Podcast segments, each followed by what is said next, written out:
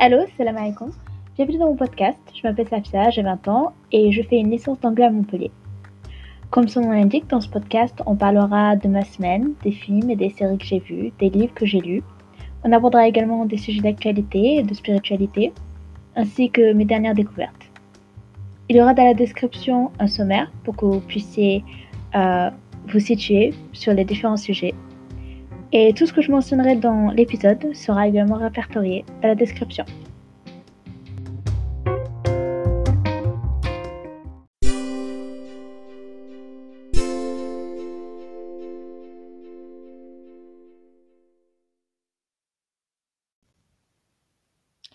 Le premier film que j'ai vu est un documentaire intitulé Four Little Girls et réalisé par Spike Lee.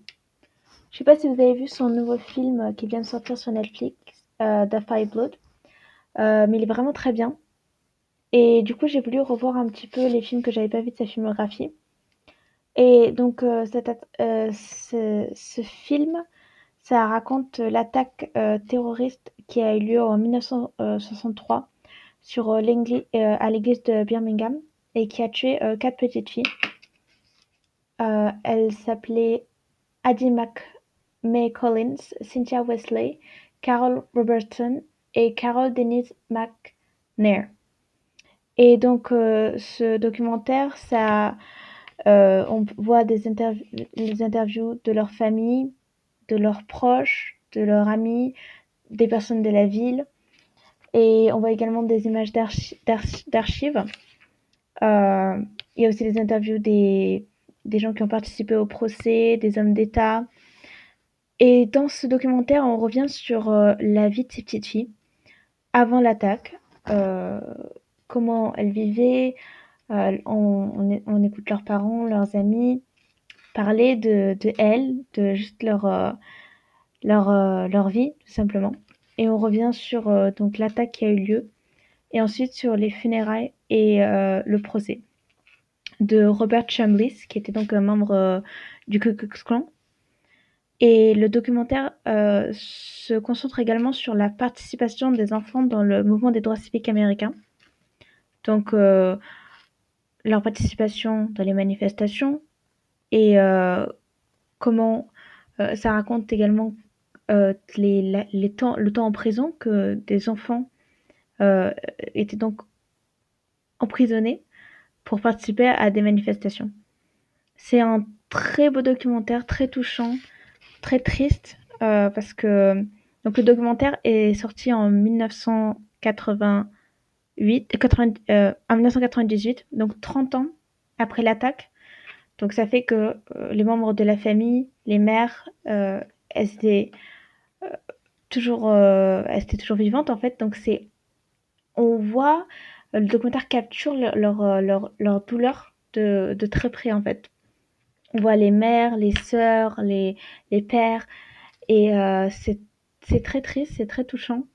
Et c'est, euh, un documentaire euh, qu'il faut voir. Et c'est disponible sur, disponible sur OCS en France. Ensuite, j'ai regardé The Killing of a Sacred Deer. en, en français, c'est Mise à mort du cerf sacré par Yorgos Latimos. Et donc, c'est l'histoire du docteur euh, Stephen Murphy, qui est un chirurgien cardiovasculaire. Il est marié, il a deux enfants. Et ensuite également euh, un adolescent qui s'appelle Martin, qui s'insinue dans la vie du chirurgien de manière un peu troublante. C'est un film qui a pour but de nous mettre mal à l'aise. Donc, c'est un film très bizarre. Euh, les personnages au casting, on a Colin Farrell, Nicole Kidman et Barry Keoghan qui est génial dans ce film-là. Il est vraiment flippant. Euh, les personnages parlent un petit peu comme des robots. Euh, ils sont très mécaniques dans leur manière de parler, dans leur manière de bouger. Et ce film, c'est un peu de l'horreur, mais de l'horreur psychologique en fait. Donc il n'y aura pas de jump scare, ce sera vraiment très mental. Et le personnage principal euh, subit une descente vers la folie. Et tout ça, c'est accentué par la réalisation qui, euh, qui filme donc au-dessus des personnages et qui est euh, très coincé sur un angle en particulier en fait. Donc quand deux personnages vont parler entre eux, il n'y aura pas de euh, contre-champ, chant contre chant comme on aurait euh, plutôt l'habitude de voir. Non, ce sera vraiment focalisé sur un personnage en particulier. Euh, il faut aimer ce genre de film. Moi, j'étais investie dans l'histoire. Je voulais savoir comment ça, allait se terminer. Je voulais savoir ce qui allait se passer. mais quand on sort du film, c'est pas un film qu'on a envie de revoir. C'est pas un film qui euh, qui nous fait passer un beau moment. C'est un film qui nous met mal à l'aise et euh, on n'a pas, on passe pas forcément un beau moment, mais c'est le but. Donc c'est, c'est voilà, il faut aimer. et pour finir, j'ai regardé le documentaire What's My Name, Mohamed Ali, réalisé par Antoine Foucault. Donc ça revient sur toute sa vie. Euh, c'est un documentaire qui est très authentique parce qu'on a seulement des images d'archives et la seule personne qu'on entend parler, donc, c'est euh, Mohamed Ali qui revient sur, euh, sur sa vie, sur ses, sur ses combats, sur euh, absolument tout. On n'a pas d'interview autre que, que par lui, en fait. Donc, ça, ça permet de, d'avoir une version qui est très personnelle, en fait.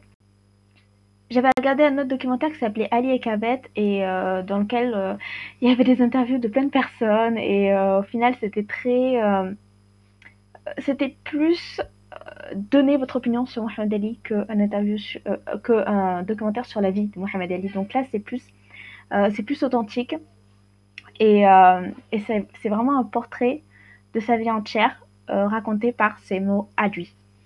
Donc ça revient sur ses plus grands matchs contre Fraser, contre Ernel, contre Sonny, à sa conversion à l'islam, son opposition à la guerre du Vietnam, son travail, sa participation les droits civiques, son travail humanitaire, euh, on commence euh, vers ses 14 ans, vers 18 ans, et euh, le documentaire finit à, son décès.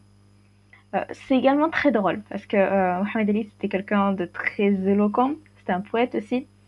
Donc dans le documentaire, on a plusieurs fois des monologues sur sa vie en tant qu'homme noir en Amérique.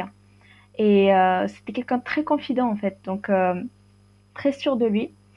Et, euh, et donc, ça, ça, ça, ça, fait beaucoup rire euh, très souvent dans les talk shows quand il parle euh, de son ressenti. Donc, c'est vraiment très drôle. C'est inspirant. C'est très touchant. J'ai versé quelques larmes vers la fin.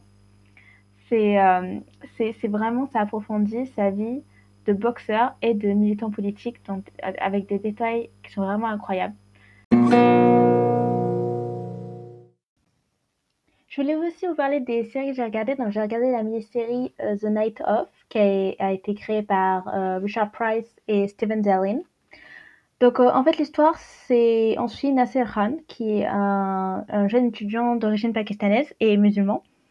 Et il se, au, lendemain d'une soirée un peu arrosée, il se réveille à côté d'une jeune fille qui baigne dans son sang. Donc, il s'enfuit de la scène du crime pensant que tout le monde va le suspecter, bien sûr. Et peu après, il se fait arrêter par la police. Donc quand j'ai quand je suis quand j'ai regardé cette série, quand j'ai commencé cette série, je pensais que ça allait être très similaire à When They See euh, qui est donc sorti l'an dernier. C'est la série euh, d'Ava. En français, c'est euh, Dans le regard. Mais en fait, cette série, elle est assez différente parce qu'on se focalise la moitié du temps sur le système judiciaire, sur Nasser Khan en prison, et dans un second temps sur euh, l'enquête. Donc ces deux avocats essaient de trouver qui a réellement commis le crime. Est-ce que c'est lui qui l'a commis ou est-ce que ce n'est pas lui? Au casting, on retrouve euh, Riz Ahmed dans le rôle de Nasir Khan et euh, John Turturro. Et en fait, j'ai regardé cette série euh, principalement pour lui parce qu'en fait, je, suis en train de travailler sur un article sur les artistes musulmans à Hollywood et donc, euh, j'ai regardé cette série euh, parce que je m'intéresse à la filmographie de, de Riz Ahmed. Et c'est une très très bonne série. C'est euh, assez long. C'est le, tournage a duré un an, l'écriture du scénario a duré un an, le tournage a duré un an, ensuite le montage a duré un an et je peux vous dire que ça se voit parce que c'est un montage qui fait monter la pression petit à petit et ça rend le tout vraiment captivant. Ça peut être un peu euh, long, il y a 8 épisodes, Et euh, les scénaristes s'intéressent beaucoup à des choses qui peuvent nous sembler un peu banales et qui, qui peuvent nous sembler sans intérêt. Par exemple, un des personnages a de euh, l'eczéma et il a aussi une histoire avec une allergie de chat. Et on passe énormément de temps dessus. Alors ça peut être marrant, parce que c'est plein de remèdes et tout, il n'y a rien qui marche. Mais ça peut aussi, certaines personnes peuvent aussi trouver que c'est un peu une perte de temps, on, s'attire en longueur pour rien. Euh, il y a des épisodes, si on enlève tous ces moments-là, on aurait pu se retrouver avec euh, épisodes, il n'y aurait pas eu de soucis. Euh, moi, ça m'a pas dérangé. Moi, je trouve ça, je trouve ça vraiment drôle. C'est, très bien réalisé. Euh, le casting est super. Et euh, moi, je recommande. Et c'est disponible sur OCS. Je voulais aussi vous parler de la série Patriotic Act sur Netflix. Donc en français, c'est Un patriote américain. Euh, c'est pas vraiment une série, c'est plus un talk show. Et euh, c'est fait par euh, Hassan Minaj. donc ils abordent pas mal de sujets. La saison 6 vient de terminer. ils parlaient de la déclaration d'impôts, du système électoral américain, des prix étudiants, de la presse, euh, du coronavirus, de la légalisation de la, marijuana et aussi des, loyers. Des fois, leurs sujets se centrent sur, euh, sur l'Amérique. Donc, euh, pour nous qui habitons en France, on n'est pas trop concernés, mais c'est quand même important et intéressant de savoir ce qui se passe dans le monde.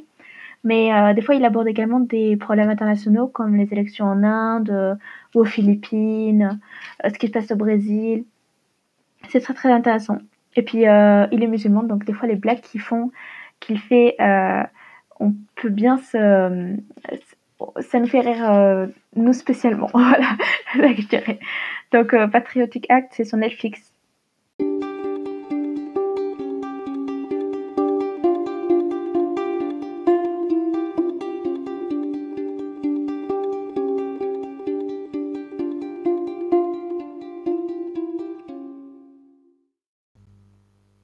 Pour finir, je parlerai un petit peu d'actualité. Pas mal de choses sont passées dernièrement. Il y a eu le remaniement ministériel. Kanye West a annoncé sa candidature. Euh, c'est ridicule. Euh, mais je voulais vous parler de ce qui se passe en Guyane. Je voulais revenir avec vous sur un article du journal Le Monde. Euh, donc c'est un entretien avec Philippe de Beautois, le président de l'ONG Médecins du Monde. Et cet entretien est recueilli par la journaliste Louisa Bechaban. Et donc, je vais citer ce, cet article. Donc, en Guyane, le centre hospitalier de Cayenne, hôpital de référence du territoire, est passé en 15 jours de 59 à 127 patients atteints du Covid. Et le nombre de morts à l'hôpital a été multiplié par 5 depuis le début du confinement qui a eu lieu le 11 mai. Donc l'ONG Médecins du Monde est présente depuis 2004 en Guyane et depuis 2007 à Mayotte. Elle intervient surtout dans les bidonvilles où les populations sont particulièrement exposées à l'épidémie de Covid-19. Donc Philippe de Botois explique qu'en Guyane comme à Mayotte, l'hôpital public a peu de moyens et de personnel. Il y a une réelle difficulté à recruter des médecins parce que souvent ils viennent de loin, de la métropole, ils restent que quelques jours sur place. Et là-bas, la crise des hôpitaux est comparable à celle en métropole, mais en dix fois pire. Euh, dans les territoires euh, de bidonville, les populations n'ont pas accès à l'eau et donc compliqué de se laver les mains, de respecter les gestes de barrière. Selon Philippe de Botois, la principale erreur a été de confiner la Guyane et Mayotte comme en métropole, donc le 17 mars, alors que le virus circulait peu sur le territoire. Mais surtout, ça a été de déconfiner les habitants le 11 mai, alors que le pic de l'épidémie n'était même pas encore atteint. En fait, l'une des rares conséquences positives de l'épidémie est que les autorités ont mis des moyens pour faciliter l'accès à l'eau dans les bidonvilles. Il faudrait en faire beaucoup plus. Est-ce que les autorités ont les moyens et la volonté de le faire? Je n'en ai pas l'impression. Philippe de Beautois conclut en disant que la crise sociale qui va suivre la crise sanitaire risque de causer de nombreux dégâts.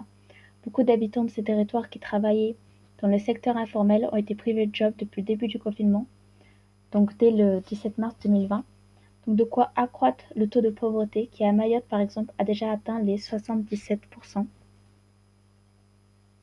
Nos bénévoles sont sur le terrain et ils nous font remonter des cas de famine, de familles qui n'arrivent plus à accéder à l'alimentation. Je pense que c'est important qu'on se tienne au courant sur ce qui se passe là-bas et qu'on continue à se tenir au courant et qu'on continue à voir l'évolution.